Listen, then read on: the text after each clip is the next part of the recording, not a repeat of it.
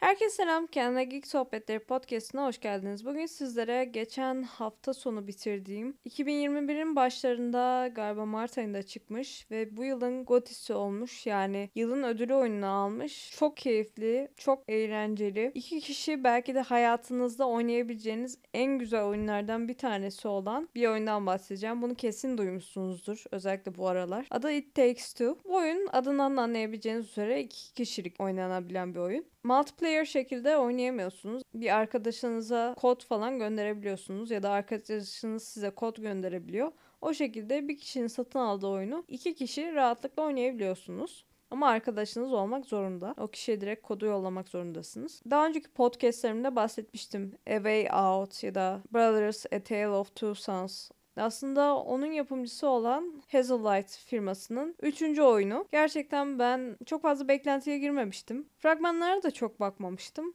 Ama sonrasında bayağı çok insan bu oyundan bahsetmeye başladı ve çok keyifli, çok eğlenceli ve bir oyunun nasıl bu kadar çok oynanabilirlik çeşidi yaratabildiğinden bahsedip duruyorlardı. İnsanlar öve öve bitirememişti bu oyunu. O yüzden bayağı bir meraklanmıştım. Ve platform ögelerinin ön planda olduğu komik, eğlenceli, iki kişilik bir oyun olduğunu duyar duymaz tabii ki de hemen oynamak istedim. Ama fiyatı muazzam derecede pahalıydı ve uzun bir süre indirime girmedi. Çok keyifli, çok farklı ve gerçekten çok da kısa sürmeyen bir oyundu. O yüzden olabilir. Aslında bu oyunun konusu şu. Cody ve May isimli iki karakterimiz var. Bu iki karakteri yönetiyoruz. Bunlar evliler ve Rose isimli küçük bir kızları var 8-9 yaşlarında. Cody ve May artık evliliklerinin aşkını, baharını tüketmiş tarihsiz bir çift ve boşanma kararı alıyorlar. Evde sürekli tartışıyorlar, kavga ediyorlar. Rose da çok üzülüyor ve okuldan bulduğu bir, bir kitapta anne babasını nasıl tekrardan aşık edebileceğine dair tüyolar alıyor ve ve orada iki tane oyuncak bebeğe ağlayıp umarım arkadaş olabilirsiniz. Lütfen bu kitap işe yarasın diyor ve ondan sonra annesi babası gözlerini açtıklarında kendilerini o iki oyuncağa dönüşmüş şekilde buluyorlar. İşte anlamıyorlar, korkuyorlar. Aa ne oldu falan filan diyorlar. Sonrasında kızların bulduğu kitap Doktor Hekim olarak geçiyor. Doktor Hekim ya da Doktor Hakim diye aslında yazılıyordu. Doktor Hekim diye okuyorlar. O yüzden Doktor Hekim diyeceğim.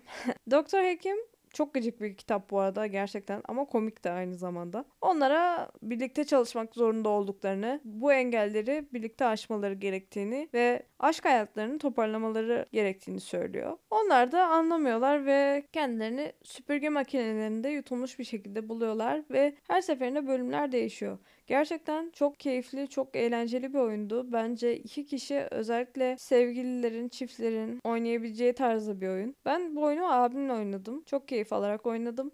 Neredeyse her bölümde farklı farklı 2-3 tane karakterlerimiz yeteneklere sahip oluyorlar. Yani kimisinde mesela çekiç ve çiviyi kullanıyorlar. Kimisinde yer çekimine meydan okuyan botlar giyiyorlar. Kimisinde de büyüyüp küçülmesini sağlayan kemerleri oluyor. Yani bir sürü çok fazla özel yeteneklere sahip oluyorlar. Ne olduğunu anlatmayacağım çünkü biraz spoiler içeriyor. Aslında bu toplamda 7 bölümden oluşuyor ama bir tane bölümü gerçekten 2-3 bölüm uzunluğunda bayağı uzun bir bölüm. 7 bölüm dediğime bakmayın sanki böyle kısaymış gibi geliyor ama ortalama 10 saatte falan biten bir oyun. Bir kere bitirseniz bile bence oyun tekrardan oynamadığınız karakterle oynanabilecek bir oyun. Çünkü iki karakter aynı anda iki aynı yeteneğe çoğunlukla sahip olmuyor. Birbirinden bağımsız değişik yeteneklere, birbirini tamamlayıcı yeteneklere sahip oluyorlar. Bu yüzden bazı yerlerde özel yeteneklerini kullanarak diğer kişiye platform oluşturuyorlar ve o şekilde ilerlemeye çalışıyorlar. Çok fazla çeşitlilik var. Ben bu kadar çok çeşitliliği en son Spyro ve Kingdom Hearts serisinde görmüştüm. Ben oyundan çok keyif aldım aldım. Çok eğlenceliydi ve dürüst olmak gerekirse gerçekten artık iki kişilik bir oyundan bu kadar zevk alamayacağımı düşünmek beni üzüyor. Yani bundan daha iyi çıkana kadar başka iki kişilik oyunlardan bu kadar keyif alamayacağım. Bu bence çok aşikar. Umarım bunun devamı gelir.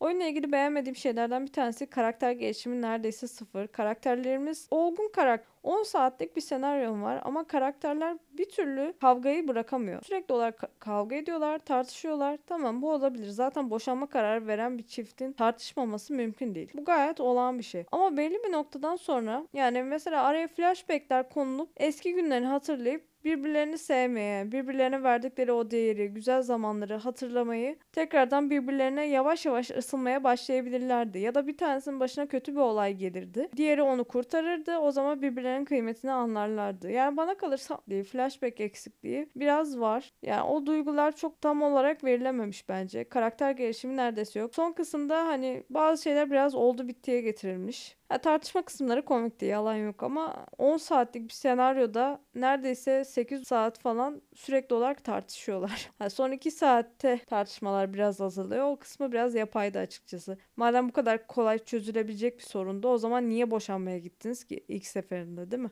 Onun haricinde bence oyun kendini hiç tekrar etmiyordu. Gerçekten oynanabilirlik çeşidi çok fazla olduğu için oyunda sıkılmanıza zaman ve fırsat verilmiyor.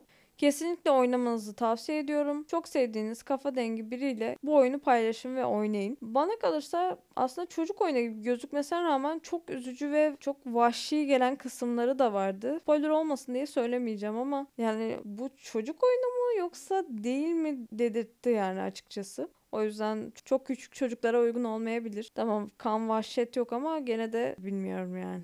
Aksiyon bir an olsun hiç durmadı. Yani gerçekten sizi asla yavaşlatmayan bir oyun. Değişik bulmacaları da var. Güç de kullanıyorsunuz. Yani sürekli olarak iki karakterin birbirine üstün gelmemesi de hoşuma gitti. Bir karakter ön plana çıkmıyor. İkisi de ikisini de birbirini tamamlayan ve ikisinin de farklı yetenekleri var. İki karakter de birbirine muhtaç şekilde ilerliyor. O denge çok iyi sağlanmış. Yani keşke ötekini oynasaydım demedim. Ama ben May'i oynamıştım kadın karakteri. Keşke Cody'yi oynasaydım dediğim bazı güçler oldu. Ama genel olarak May oynadığım için mutluyum. Cody ile oynasaydım bazı bölümlerde de keşke May oynasaydım diyeceğimi düşünüyorum. Bu açıdan bence iyiydi. Güç dengesi de oturtulmuştu. Çok bariz bir fark ben ikisinde de göremedim açıkçası. O yüzden tekrardan Cody ile oynamak istiyorum.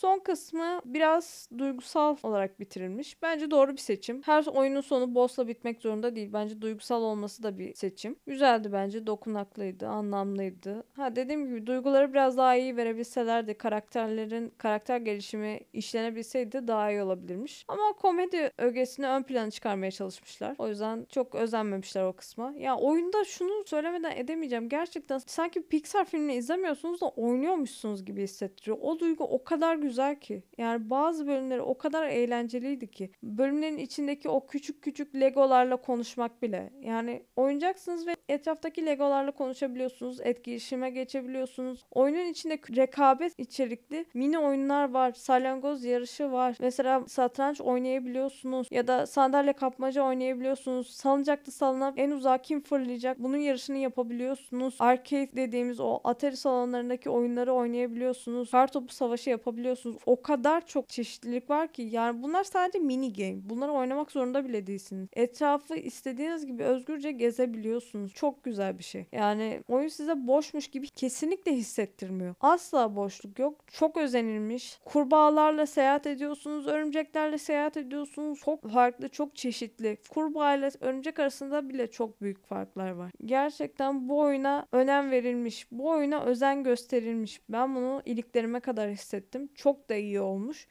Bu tarz oyunları kesinlikle görmek isterim platform seven bir insan olarak. Bence harikaydı. Platform sevmeyene platform sevdirecek tarzda bir oyundu. Bence çok güzeldi. Yani gereksiz zorlayıcılığı da yoktu kontrolleri de çok rahattı. Böyle hani bir minim kaydırırsın işte o karakter çok fazla zıplar ya da az zıplar. Öyle bir kontrol sorunu da yoktu. Bazı kötü platform oyunlarında öyle gıcı kontrol sorunları olur. Sanki böyle zemin kayganmış gibi hep karakter davranır ve hep yanlışlıkla düşer ya. Bu oyunda kesinlikle öyle bir şey de yoktu. O da çok hoşuma gitti.